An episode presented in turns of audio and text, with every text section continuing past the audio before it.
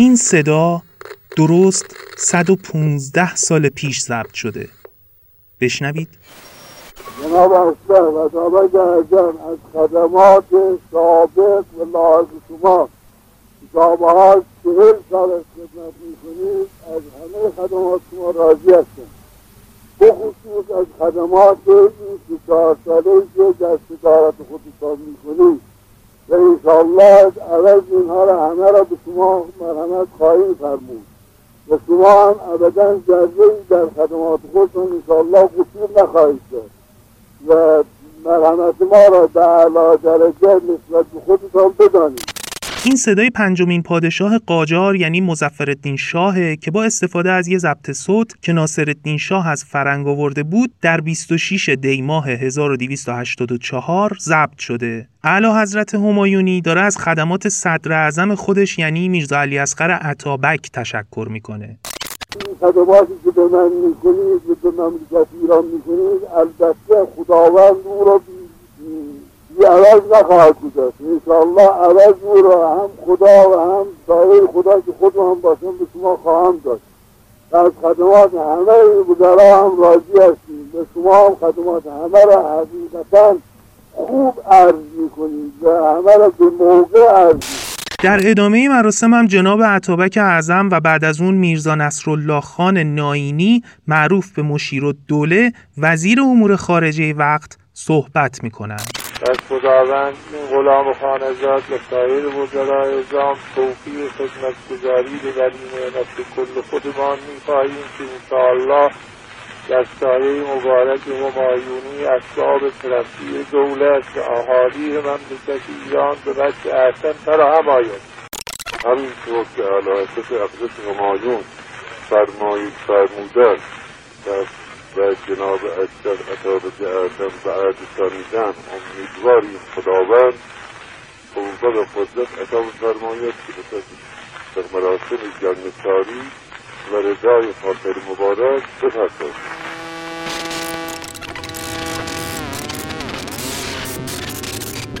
نمی‌دونم شما هم همچین حسی داشتین که انگار از یه حفره تنگ و تاریک وارد یه جهان دیگه ای شدین.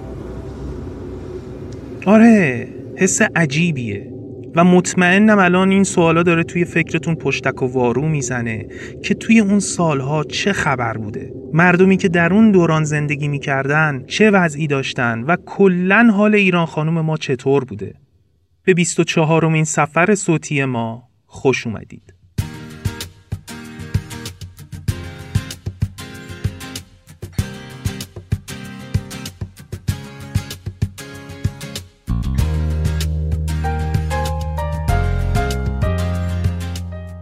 دوستان سلام این نوار 24 م از پادکستیه که توی اون داستانها و افسانه هایی از تاریخ و جغرافیای ایران رو براتون روایت می‌کنیم که شاید هرگز نشنیده باشین.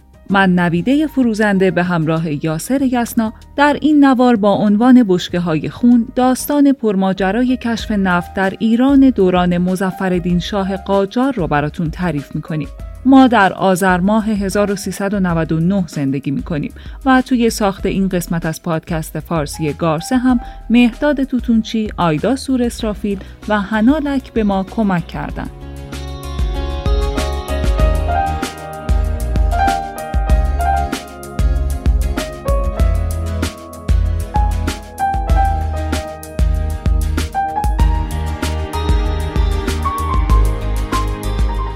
و هنرمندانی که در این نوار حضور دارند.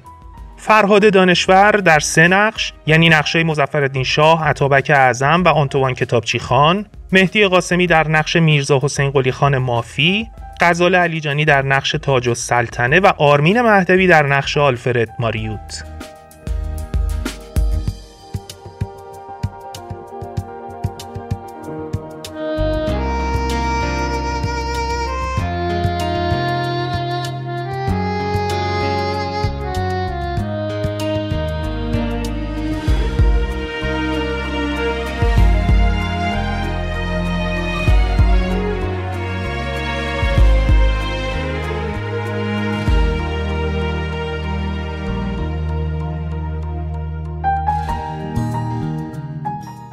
قبل از شروع این نوار باید ازتون یه تشکر حسابی بکنیم.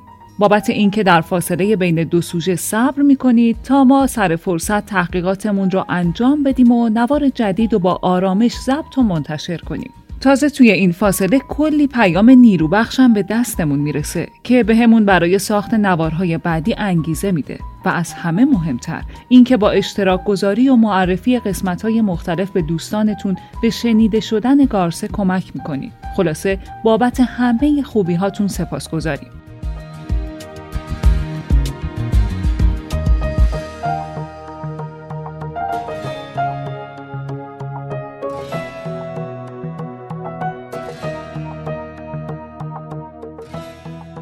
خب دیگه بریم سراغ سوژه این قسمت که شاید هیچ چیز یا هیچ کسی در طول 120 سال گذشته به اندازه سوژه این نوار توی زندگی و سرنوشت ما تأثیر نداشته. پدیده‌ای به نام نفت که به طلای سیاه معروفه و معنی این عبارت رو ما ایرانیا بیشتر از هر ملت دیگه توی دنیا می‌فهمیم. اینکه یه چیزی می‌تونه طلا باشه اما روزگارمون رو سیاه کنه. Thank you.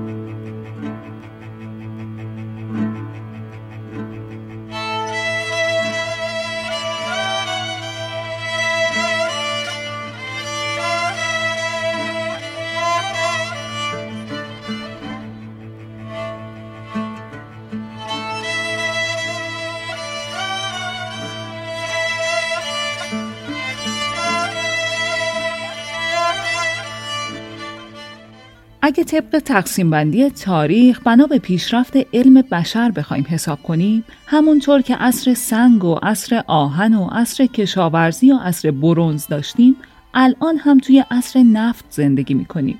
در واقع شکلگیری صنعت نفت از عواست قرن 19 میلادی اتفاق افتاد. ولی اینو یادتون باشه که پیشینه تاثیر نفت توی زندگی آدما تاریخ هزاران ساله داره. حالا درباره این جزئیات توی پیج اینستاگرام گارسه مفصل حرف می‌زنیم. الان بریم یه نگاه کوتاهی بندازیم به اوضاع ایران و جهان در این برهه‌ای که می‌خوایم دربارش حرف بزنیم. یعنی شروع یکی از پرماجراترین دهه های دوران قاجاریه. سال 1280 خورشیدی برابر با 1901 میلادی.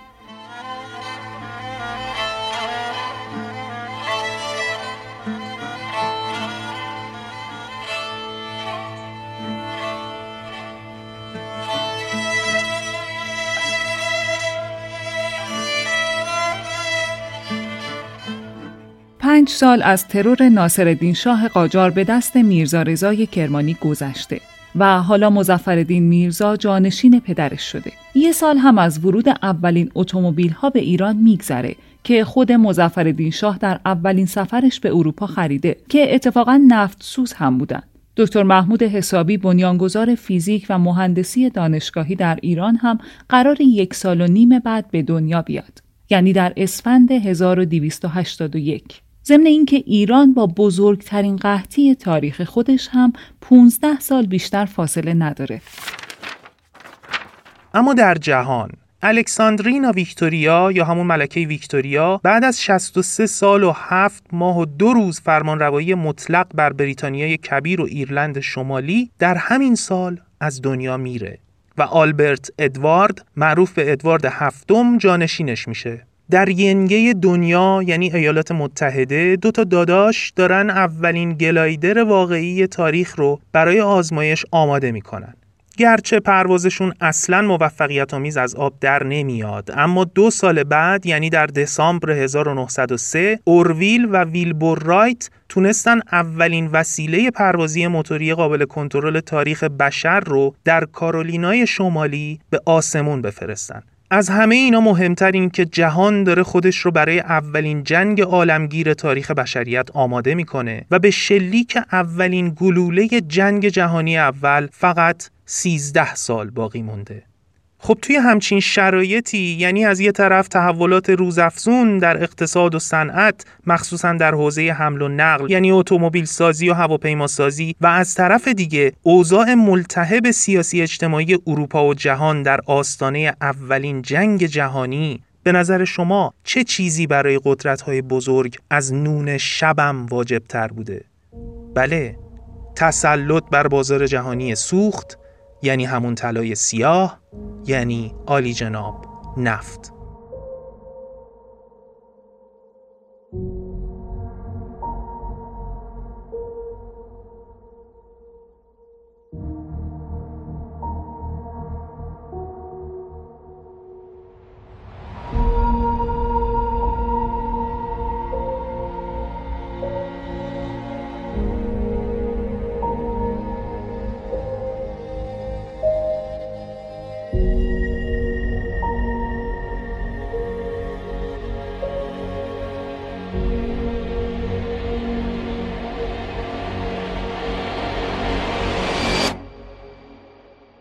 جدای از همه اتفاقای بزرگ و کوچیکی که توی جهان در حال رخ دادن بود توی همین سالای زنی توی دربار قاجار داشت وقایعی رو توی ذهنش بایگانی می‌کرد که قرار بود حدود سی سال بعد تبدیل به مهمترین و موثقترین سند به جامونده از وقایع اندرونی حرمسرا توی آخرین سالای حکومت سلسله قاجار بشه. تاج السلطنه دختر روشنفکر و باسواد ناصرالدین شاه که توی کتاب خاطراتش بدون هیچ رعایتی نقدای تند و تیزی به پدر و برادر تاجدارش وارد کرده.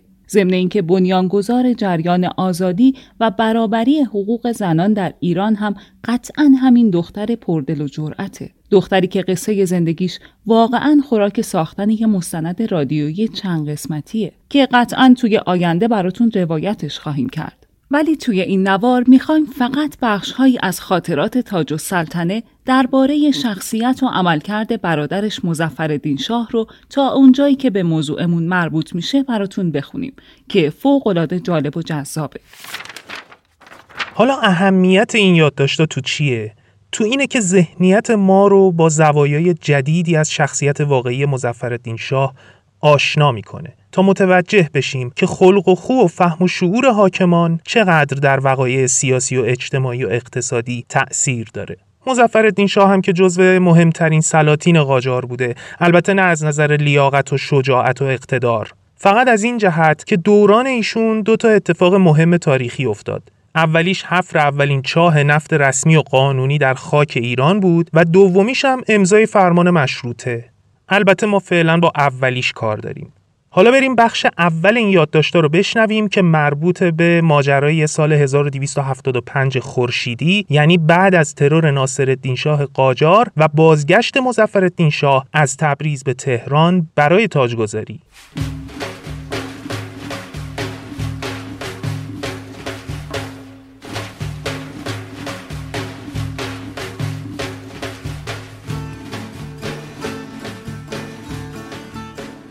سلطان جدید بعد از ورود به تهران به اندرونی آمد و به تمام خانم ها تسلیت و تعذیت داد و فوقالعاده مهربانی کرد. او پدری ساده، پاکدل و خیلی رعوف بود. هفت زن و چند اولاد داشت که همگی از آداب و رسوم به دور بودند. این برادر بیچاره من خلق شده بود برای اینکه پدری خوب و بزرگ محجوبی برای خانواده باشد. اما ابدا نمی‌شد فکر کرد که این مرد سلطان هم باشد. به قدری با حیا خجالتی و مظلوم بود که سختترین دلها برای او کباب می‌شد. زود باور بی اراده دهنبین و علیل و خیلی عوام بود. فوقالعاده چابلوس پرست و تملق پذیر.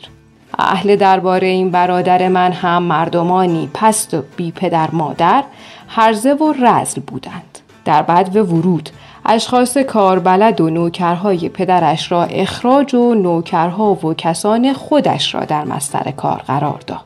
زنهای شاه سابق را از کاخ بیرون کرد به جز آنهایی که اولاد داشتند. بعد پسرهای خودش را حاکم ولایات نمود و با این کار خون و مال و ناموس مردم را به دست مستبدین خونخوار داد. در حقیقت برای این ملت بیچاره این سلطان چاه عمیقی بود که انتها نداشت. دارایی ایران که سهل است. طلاهای کل جهان را هم اگر در جیبش میریختند پرشدنی نبود.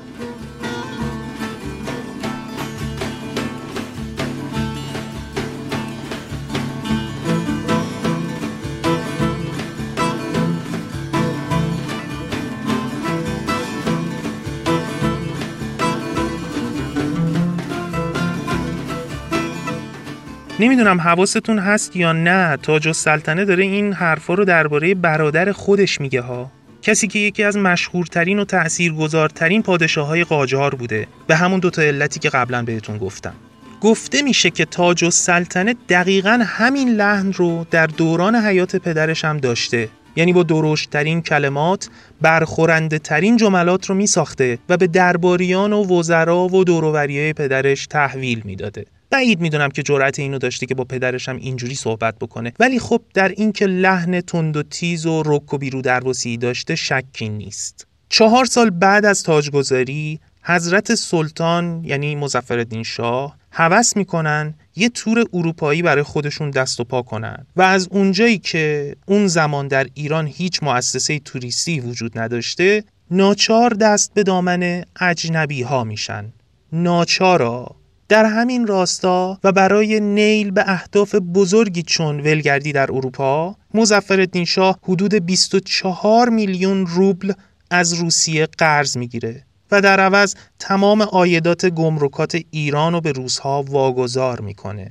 جهت اطلاعتون درآمد گمرکات ایران تنها درآمد خزانه مملکت بوده در اون دوران. خلاصه که خرج سفر جور میشه و قبله جدید عالم به اتفاق هیئت همراه سفرش رو از روسیه شروع می‌کنه. بعد به اتریش، سوئیس، آلمان، بلژیک و فرانسه میره و توی مسیر برگشت یه سری هم به ترکیه می‌زنه. چه خوش سفرم بودن واقعا میرزا حسین قلی خان نظام و سلطنه مافی که بعدها صدر اعظم محمد علی شاه میشه توی خاطراتش درباره اولین سفر مزفر شاه به فرنگ می نویسه از این 24 کرور حتی ده تومان هم به مصرفی که برای ملت و دولت مفید باشد نرسید. چیزهایی که این پادشاه با خود سوقات آورد را از شرم نمی‌توانم شر بدم صدر اعظم می گفت من خودم دیدم که روی صندوق ها نوشته بود ظرف حسیری اسباب آتشبازی سردست ملیل و گلابتون زنانه دستکش ها و زینت های چینی و بلور که اطفال می‌خرند. مجسمه حیوانات که برای بازی اطفال کوک می کنند و صدا می کند ماده های شیرده که فقط ماهی هزار تومان بابت علوفه و مواجب مهتر و استاد شیردوش و استاد کرساز خرج داشت. حال آنکه امثال آن مادگاف ها در اغلب ولایات ایران زیاده از ده هزار رس موجود است تاج و سلطنه هم توی کتاب خاطراتش درباره اولین سفر برادرش به فرنگ نوشته از این مسافرت قصه های عجیبی نقل می کنند. از آن جمله خرید درخت های تنومند به مبالغ زیاد و کرایه های گران که تا مرز ایران نرسیده خشک می شدند. لوله های آهنی، مجسمه های چینی، اسباب های بی ربط و مبالغ گذافی جهت اجاره سویت و هرزگی آقایان. در نهایت به جای اینکه برای استقلال کشور کاری کنند اسلحه‌ای بخرند کارخانه‌ای تأسیس کرده یا زراعت و فلاحتی راه بیاندازند فقط بدهی سنگین برای ایرانیان به جای گذاشتند در این دوران هر کس احمقتر و مسخره بود بیشتر مورد توجه شاه قرار می گرفت. تمام امور مملکت به دست یک مشت عرازل و اوباش افتاده بود و اشخاص عالی و عاقل خانه نشین شده و جماعتی مفسد و بی سواد بر مستر کارهای عمده کشور بودند.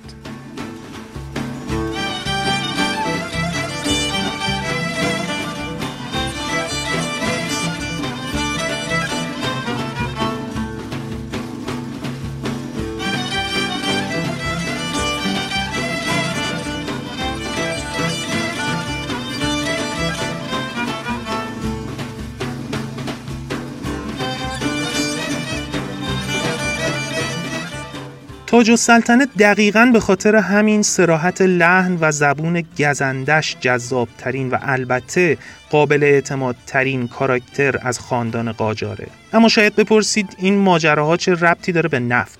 ببینید یکی از تکنیکای لذت بردن از مطالعه تاریخ و البته کشف نکات عبرت آموزش اینه که هر وقت با یه واقعه یا مجموعه ای از حوادث تاریخی مواجه شدید که بیشترین تأثیر رو در زندگی امروزتون داشته برید بررسی کنید ببینید اون وقایع در چه زمانی و در چه شرایطی اتفاق افتاده. بعد شخصیت های مهم همون مقطع رو پیدا کنید و وارد جزئیات زندگیشون بشید. از خصوصیات اخلاقی و علاقمندی ها و سبک زندگی شخصیشون گرفته تا میزان سواد و تربیت خانوادگی. با این روش می‌تونید دلیل خیلی از اتفاقای خوب و بد و درست و غلط رو به سادگی درک کنید.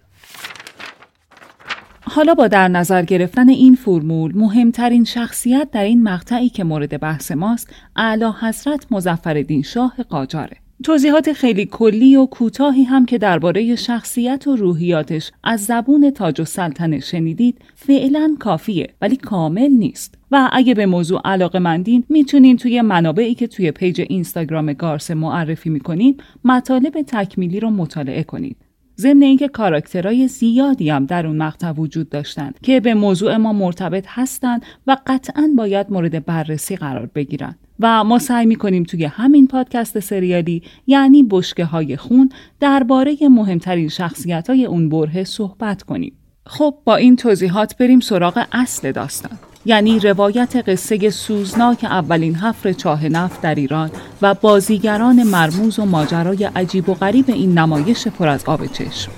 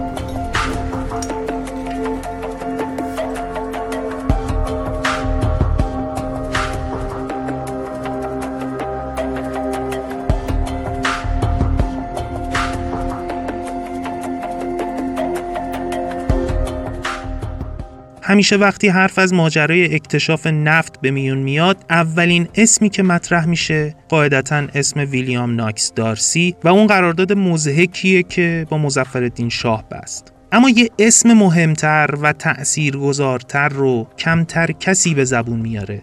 در حالی که اگه این شخص نبود شاید اکتشاف نفت در ایران لاقل 20 سال به تعویق میافتاد و توی این 20 سال شاید شاید یه سری تحولات سیاسی و اجتماعی رخ می‌داد بلکه جلوی هدر رفتن فرصت ها و سرمایه ها و منابع طبیعی زیادی گرفته بشه.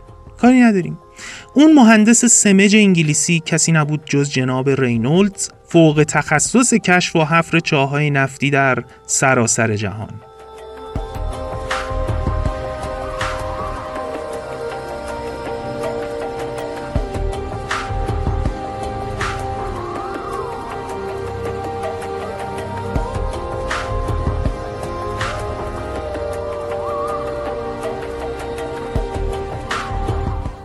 برنارد رینولدز یکی از باسوادترین و فنیترین کارشناسای اکتشاف چاهها و میادین نفتی اون روزگار جهان بود.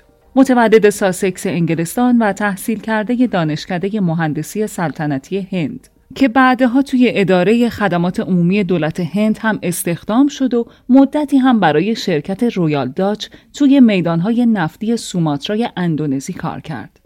اما قبل از اینکه پای رینولدز به پرونده نفتی ایران باز بشه، یک گروه زمینشناسی به سرپرستی شخصی به نام اچ دی برز به ایران اومدن و بعد از کلی بررسی های فنی توی غرب و جنوب غربی ایران به کارفرماشون گزارش دادن که احتمال وجود چشمه های نفتی توی قصر شیرین و شوشتر خیلی زیاده و توجیه اقتصادی هم داره.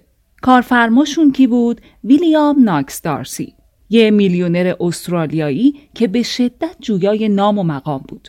جناب دارسی بعد از خوندن گزارش گروه زمینشناسی که به ایران فرستاده بود فوری دست به کار میشه و شخصی به نام آلفرد ماریوت به همراه آنتوان کتابچیخان رئیس وقت گمرکات ایران رو برای مذاکره با شاه روانه دربار می‌کنه.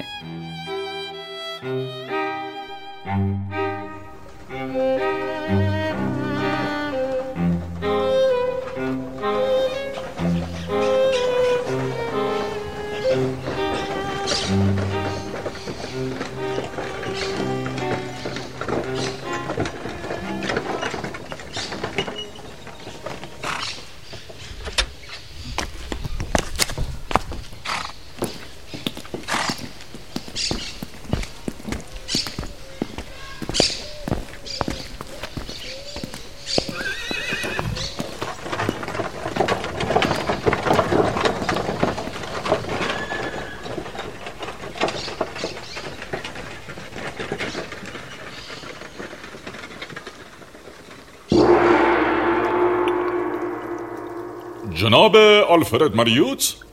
از طرف جناب ویلیام ناکس درسی شرف حضور می طلبند بیایند بیایند ببینیم چه کار دارند.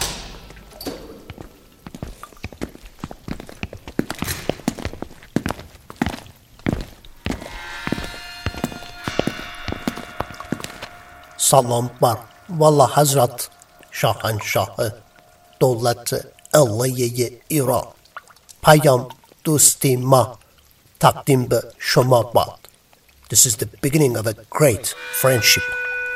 علیکم السلام جناب وکیل درود بر سایه خداوند عز و جل بر سر دعیتان و خادمان و چاکران استر علیکم السلام جناب کتاب سخان خیلی وقت بود به حضور ما شرف یاب نشده بودید. حالا هم که آمدید بوی کباب به دماغتان خورده لابد. خدمتگزارم قربان. بنده به جهت اینکه جناب ماریو در فارسی حرف زدن زبانشان الکن است خدمت رسیدم که عرایز ایشان را به سم مبارک برسانم. یاخته یاخته ارزتان را بفرمایید سراپا گوشی منت دارم علی حضرت. همونطور که قبلا به صورت تلگراف به عرض شاهنشاه رسانده شد خادمان فرنگی شما قصد دارن کار جستجوی زیرزمین رو در جنوب کشور شروع کنند البته در سایه تاییدات و دعای خیر والا حضرت سلطان مظفرالدین شاه قاجار که صاحب اختیارات مطلقه ولایت ایران هستند. الله باز بو اجنبلار چه چیزی توی این خاک پیدا کرده اند که مثل کفدار شاه مملکت را دوره کرده اند؟ الله سن بلوسن خب به ما چه می‌رسد کتاب سخان البته که به همه جای کار فکر شده قربانت شوم اما اگه به این حقیق رخصت بدهید باقی جزئیات رو در خلوت به عرض همایونی میرسانم هم اتابت بله قربان بگو بلار سرسرا را خلوت کنند از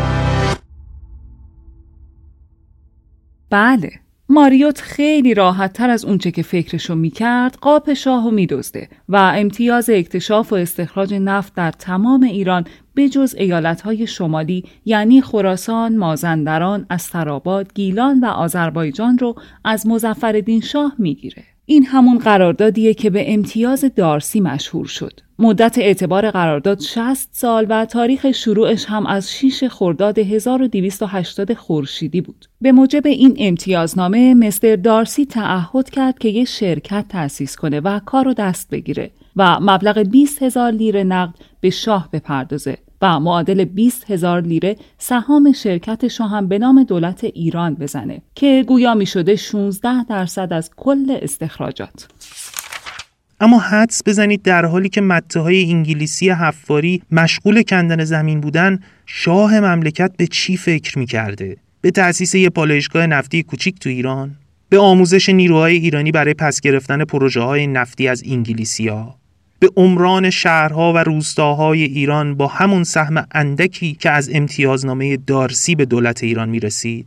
نه خیر قبله عالم به مسائل خیلی مهمتری فکر می کردن. مثلا سفر دومشون به اروپا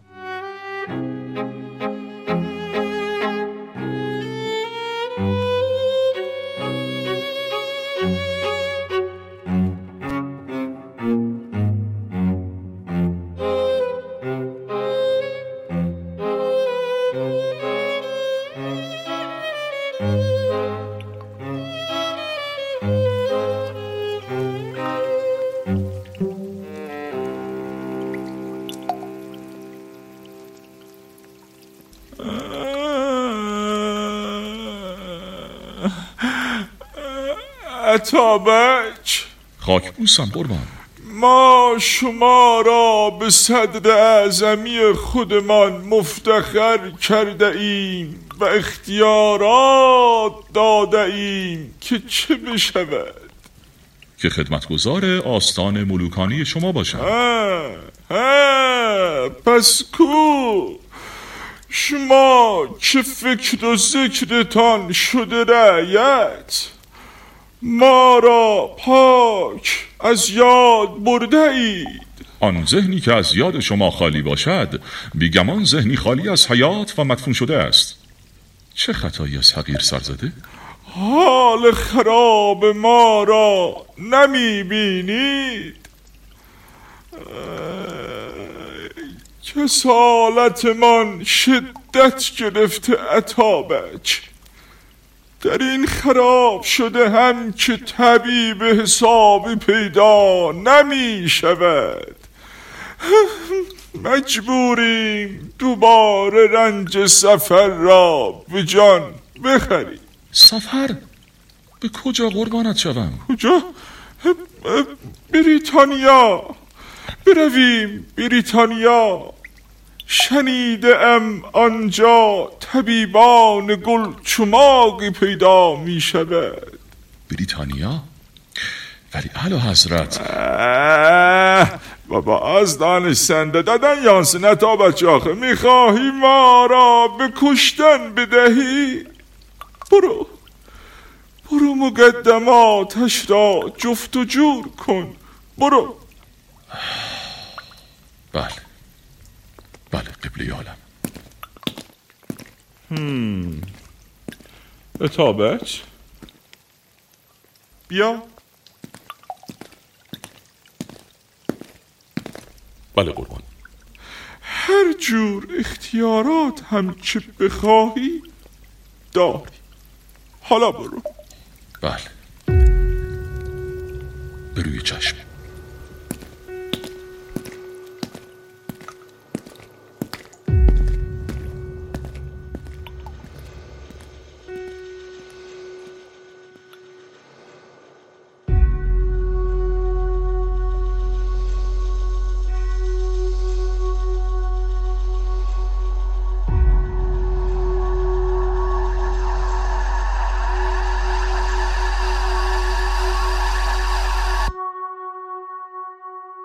حالا به نظرتون مقدمات کار چجوری فراهم شده باشه خوبه. اینجوری که عطابک از اختیارات تام خودش استفاده می‌کنه و دوباره میره سراغ روزها. این بار اواید جاده های شمال و امتیاز ساخت راه شوسه از جلفا به تبریز و تهران رو به روسیه واگذار می‌کنه و ده میلیون روبل می‌گیره و قبله مریض عالم رو راهی فرنگستون می‌کنه. تاج و سلطنه درباره این دوران نوشته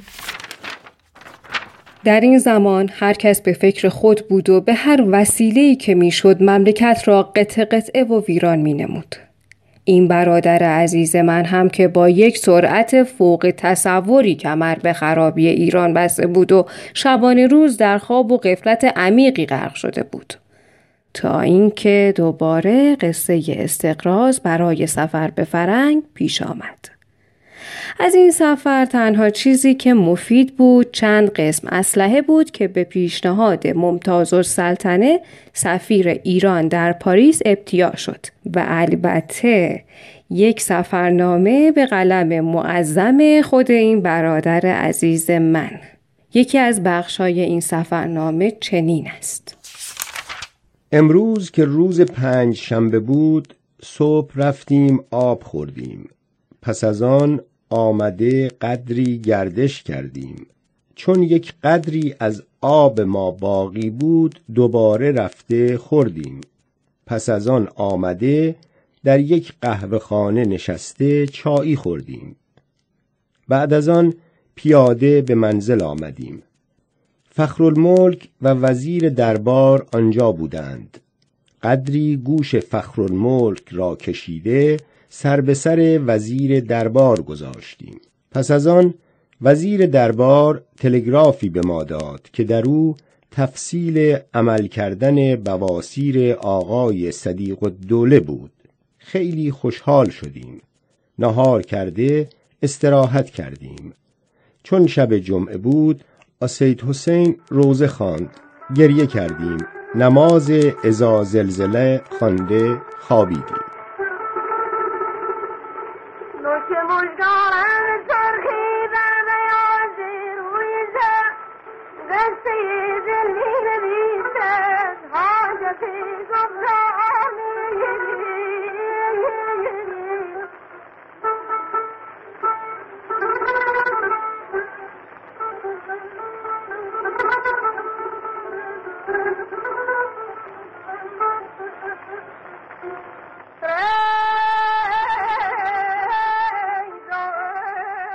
سفر دوم مزفردین شاه هم مثل سفر اول حدود هفت ماه طول کشید.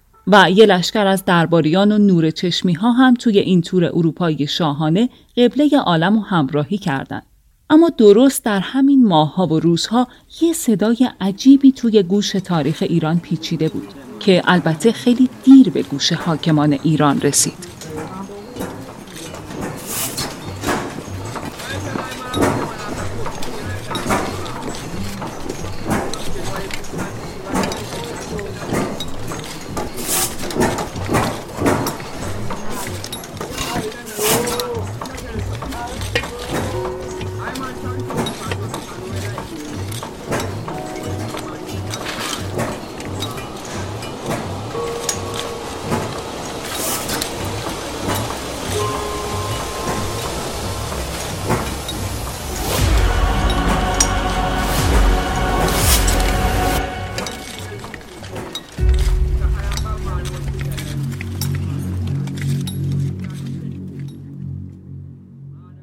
در حالی که شاه و وزیران ایرانی یه پاشون توی کاخ بود و یه پای دیگهشون توی لندن و پاریس و بروکسل و سن پترزبورگ و در هر دو حالت البته به خور و خواب و گشت و گذار مشغول بودن یه مهندس لاغر مردنی انگلیسی در غربی ترین نقطه ایران یعنی چیاسرخ کرمانشاه سخت مشغول کار بود. بعد از ماهها تلاش شبانه روزی و بدون تعطیلی بالاخره مته های حفاری جورج رینولدز نفتی شدند و به روایتی در تابستون 1282 خورشیدی اولین چاه نفت رسمی تاریخ ایران توی عمق 507 متری زمین به مقدار کمی نفت و گاز رسید. یعنی کمتر از 20 بشکه در روز. البته کار حفاری توی این منطقه به دلیل نبود جاده و ناامنی های منطقی و درگیری با بعضی از قبایل بومی و مردم محلی خیلی کند پیش می‌رفت. ولی مدیر پروژه یعنی ویلیام ناکس دارسی تصمیم گرفته بود دومین چاه چیا سرخ رو در نزدیکی چاه شماره یک حفر کنه.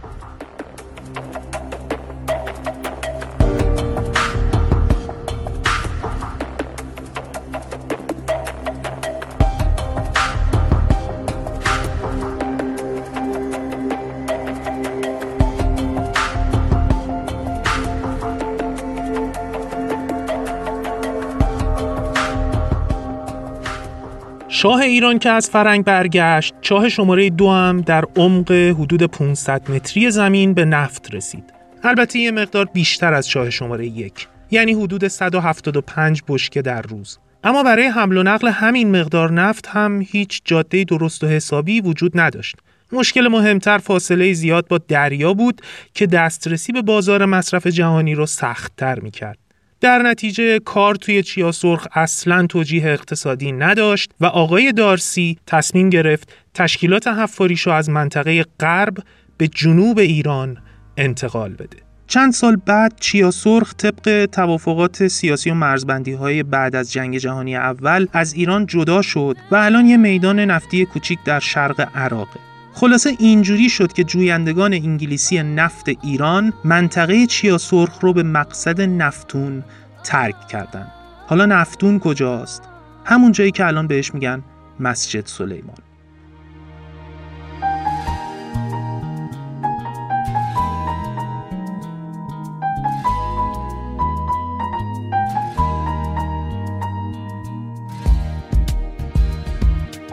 چیزی که شنیدید نوار 24 و قسمت اول بشکه های خون بود که توی اون خیلی کوتاه و مختصر وقایع پیش از حفر اولین چاه نفت تاریخ ایران رو براتون روایت کردیم. به اینستاگرام گارسه سر بزنید و مطالب تکمیلی و عکس های مرتبط با هر اپیزود رو اونجا دنبال کنید. آدرسش هم اینه G A R S E H گارسه گذشته رو بخونیم تا آینده رو بهتر بنویسیم.